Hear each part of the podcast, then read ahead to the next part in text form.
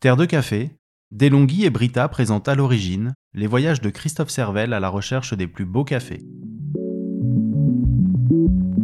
Le côté coffee hunter euh, m'intéresse pas du tout. Et donc euh, cette idée d'aller à l'origine s'est transformée en une idée d'aller avec euh, Pierre faire nos cafés et de découvrir ça ensemble.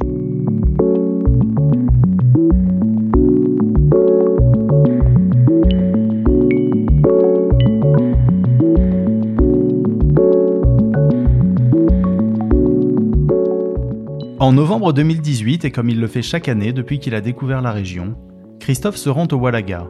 Cette fois, il part avec l'idée d'étudier les variétés originelles, les heirlooms. À cette époque de l'année, les caféiers sont en fleurs, mais Christophe se heurte à une réalité moins idyllique, la région étant prise à de violents troubles politiques.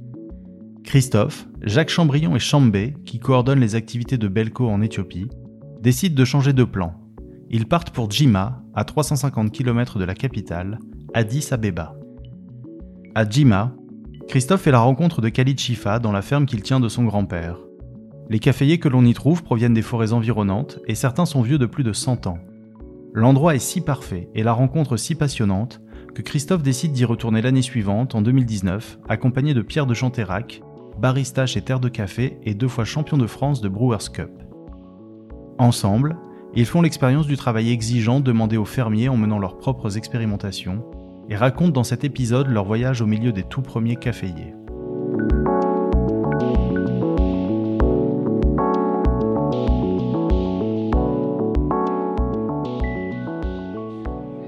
C'est plus que compliqué d'aller au Walaga aujourd'hui, on n'y va plus puisqu'en fait c'est devenu une, région euh, qui n'est plus administrée par le pouvoir central. Officiellement, c'est l'Éthiopie, mais euh, sur le terrain, euh, c'est le Walaga indépendant en fait. Donc on n'y va plus parce qu'il y a tellement de checkpoints que de toute façon on n'y arriverait pas. Et je suis pas sûr là-bas que notre sécurité soit assurée. Ceci étant dit, on travaille avec des gens en Éthiopie qui sont du Walaga, donc qui eux peuvent y aller et donc, on a encore accès à un contrôle qualité là-bas euh, grâce euh, au bureau Belco en Éthiopie. Et donc, tant qu'on peut, on continuera à, faire ces cafés. Chambé euh, nous permet de continuer à travailler au Walaga. C'est vraiment la clé du Walaga. Il connaît tout le monde là-bas. Et il continue à, à, y travailler et à, à réussir. Et franchement, c'est une performance la performance, c'est pas de faire du café, euh, le Walaga, et même les, autorités dites rebelles euh, ont besoin de, capitaux, donc ont besoin qu'il y ait une production. Eux, ils prélèvent des impôts dessus. C'est pas tant ça, c'est Chambé nous permet d'avoir une qualité. Parce que produire du café, tout le monde, euh, enfin, ça pousse un peu comme ça hein, en Éthiopie. le plus compliqué, c'est c'est de, sortir une qualité qui soit digne de ce qu'on fait depuis le début. Bien souvent en pays producteurs, les conditions politiques, économiques euh, qui sont autour des, agriculteurs euh, sont des contraintes. Et donc ils ont d'autant plus de mérite à faire ce métier-là et à produire de la qualité. On leur met des bâtons dans les roues, voilà. Et en même temps, aujourd'hui, ce n'est que en faisant de la qualité qu'ils peuvent s'en sortir financièrement.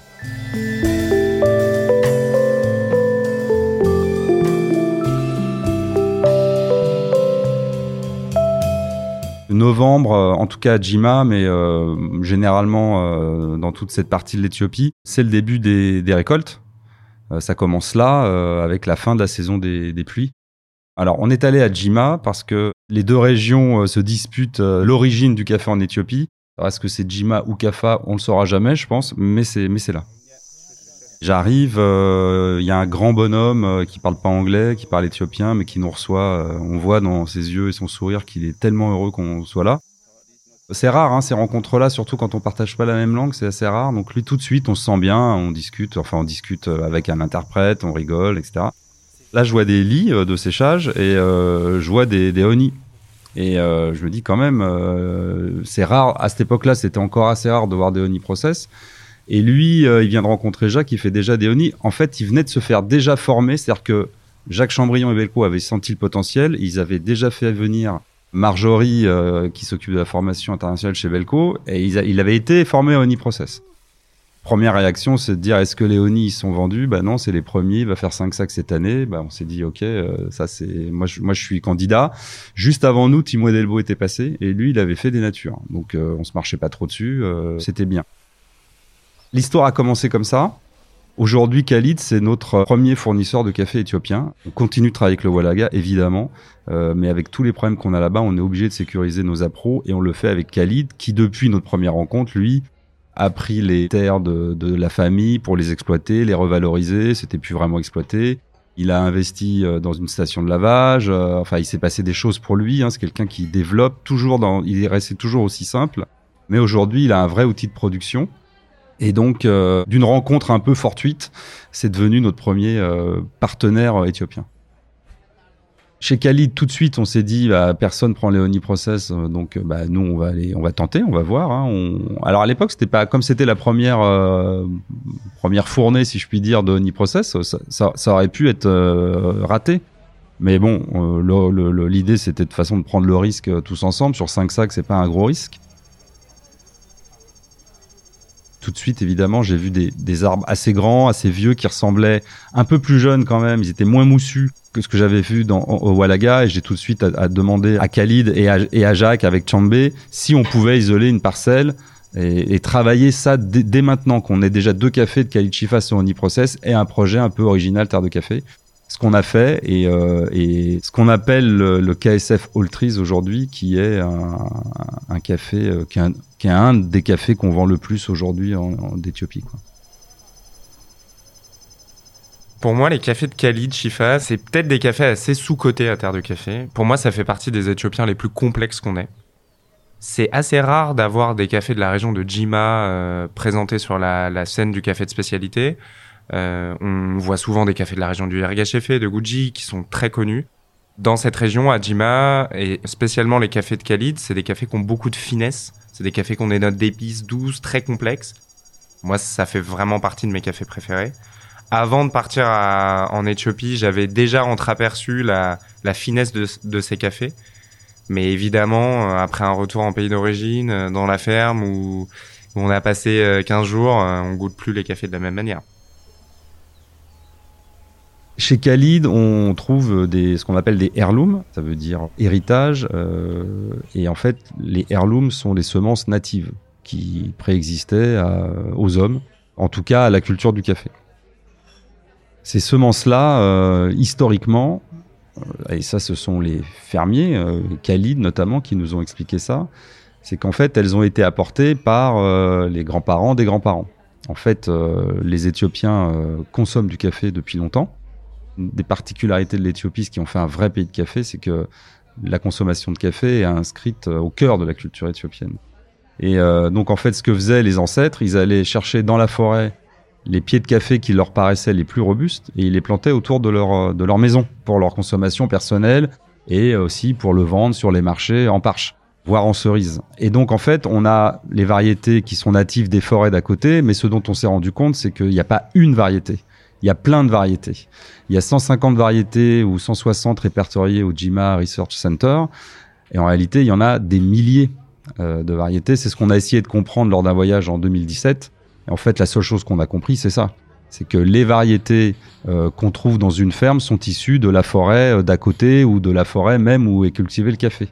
Comme il y a un grand nombre de variétés, on en a nous conclu que une des spécificités des tasses éthiopiennes, c'est la complexité de la tasse.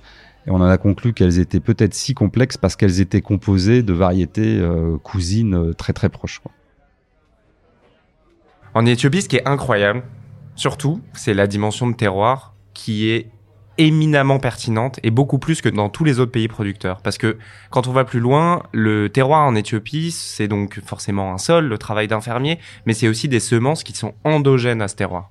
Chez Khalid, euh, les variétés qu'il cultive sont les variétés que son grand-père a récupérées dans la forêt d'à côté. Donc la notion de terroir, elle est, elle est extraordinaire, bien plus que ailleurs où de toute façon les variétés ne viennent pas de cet endroit. En arrivant chez Khalid, ce qui est frappant, je pense, c'est les arbres, c'est la forêt, c'est le, bruit de la forêt, les, bruits d'oiseaux, d'insectes, euh, de singes. On est vraiment dans un environnement qui est, qui, est hyper riche et qui est hyper dense, et on sent tout de suite que ça va être magique, que faire du café ici, ça a du sens en fait. C'est vrai, quand on rentre dans une forêt caféière, on sent bien. il fait chaud, c'est humide. Euh, on est à l'abri. Donc c'est assez euh, fascinant et c'est très dépaysant euh, par rapport à notre réalité à nous. Je suis pas parti dans une quête spirituelle hein, en partant en Éthiopie, c'était pas c'était pas l'objet, mais euh, mais j'avais envie de comprendre. J'avais envie de comprendre l'origine. C'est un produit qu'on travaille tous les jours. À bien des égards, on le connaît très bien, et à bien des égards, on on, on sait pas du tout comment c'est fait. Donc euh, voilà, l'objectif c'était vraiment de de voir un arbre, euh, de goûter une cerise, de sentir une fleur et de, de comprendre ce qui se passait vraiment derrière. C'est un saut dans l'inconnu. je, me, rappellerai toujours du, mail qu'on avait reçu de, Jacques euh, de Belco qui nous faisait une liste des choses euh, auxquelles il fallait faire attention avant le voyage. Et dans la liste, il y avait euh, ne sortez jamais de la voiture dans laquelle vous êtes, sauf si elle est criblée de balles ou en feu. Et c'était dans les consignes deux semaines avant. Et je me suis dit, ok, bon là j'ai un peu flippé, j'avoue. C'est un voyage initiatique d'une certaine manière. L'Éthiopie, c'est obligatoire. À la base, la première personne qui m'a parlé de ce voyage, c'est Alexandre Bélanger, euh, on était à Boston, c'était après les championnats du monde de Brewers Cup, donc de, de café filtre. Et Alexandre me dit, euh, écoute, euh, c'est super, t'es un bon barista, mais en fait, tant que t'as pas vu l'origine, t'as pas compris. et si tu dois partir à l'origine, le pays où tu dois aller, c'est l'Éthiopie.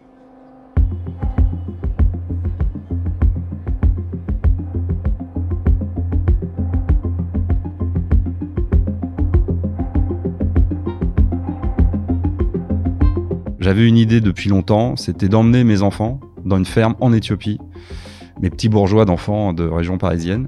C'était de les emmener en Éthiopie, qui voient un peu comment ça se passe et qu'on fasse le café. Ça, on cueille les cerises. Euh. C'était ça un peu l'idée, les sortir de leur petit confort euh, d'occidentaux. Et après, l'idée a plus fait son chemin et je me suis dit, en fait, j'aimerais faire. C'était le moment où on commençait sérieusement à participer aux compétitions SCA en France, où la culture euh, de l'excellence barista chez Terre de Café devenait vraiment concrète. Et j'en avais marre d'acheter des cafés de compétition à 200 euros le kilo en café vert. Euh, c'était pas le prix le problème, c'était ça, ça, me paraissait fake tout ça. Ce qui m'intéressait, c'est l'oration de long terme et c'est de, de participer à l'élaboration de ces cafés-là, qui a un vrai partenariat avec la ferme.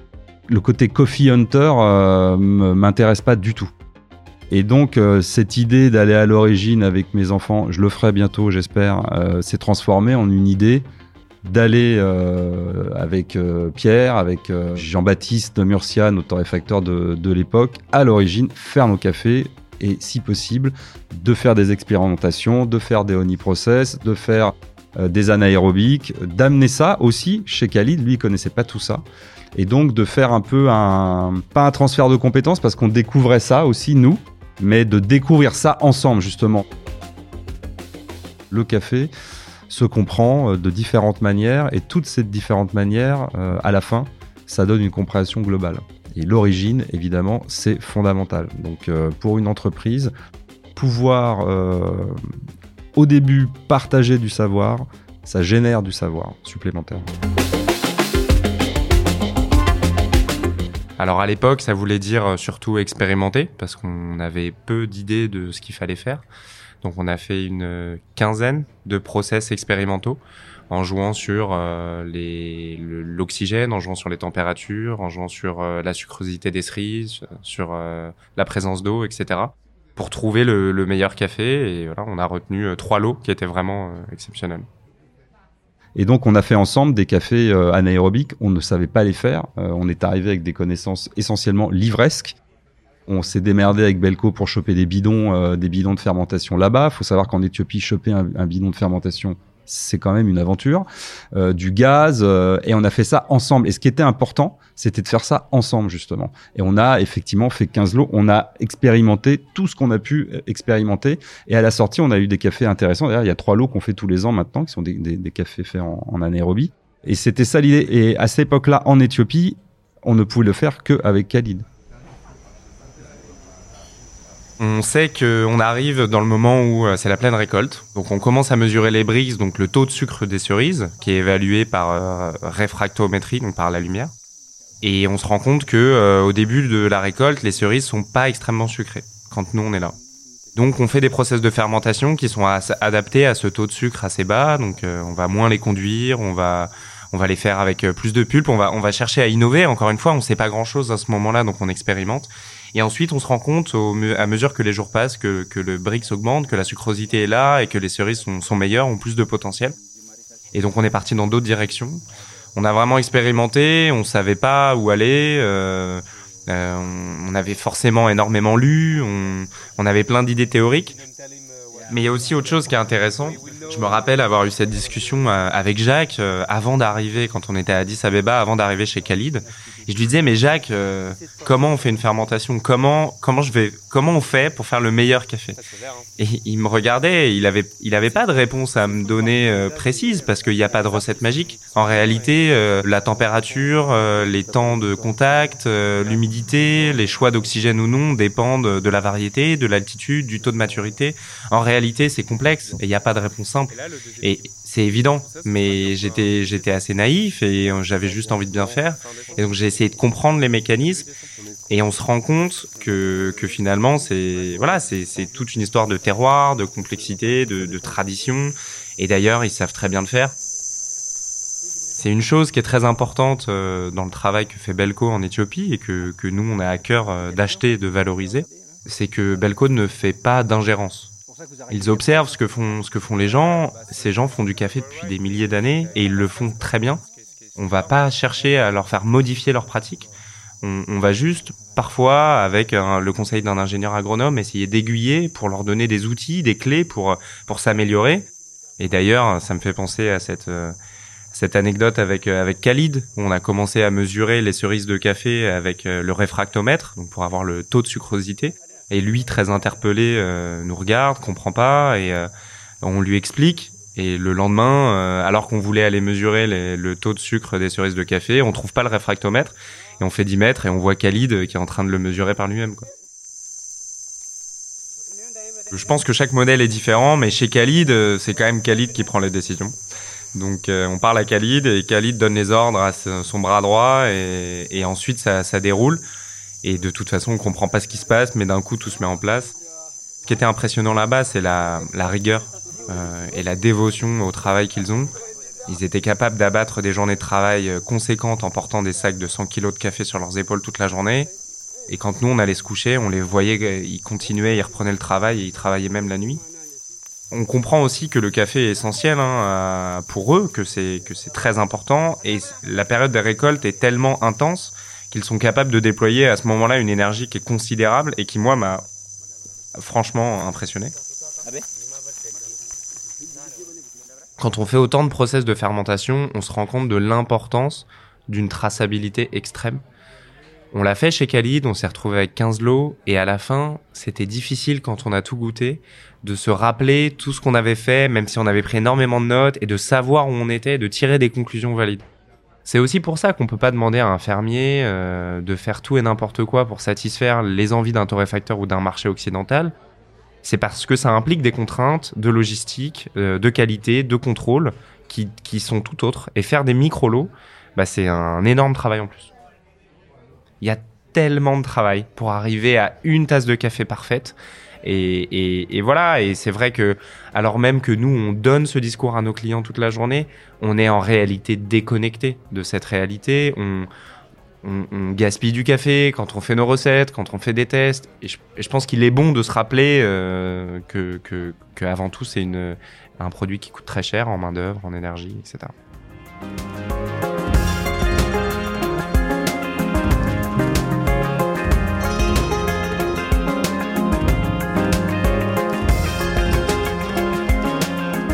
à l'origine remercie Brita et Delonghi pour leur soutien à la filière du café de spécialité en France.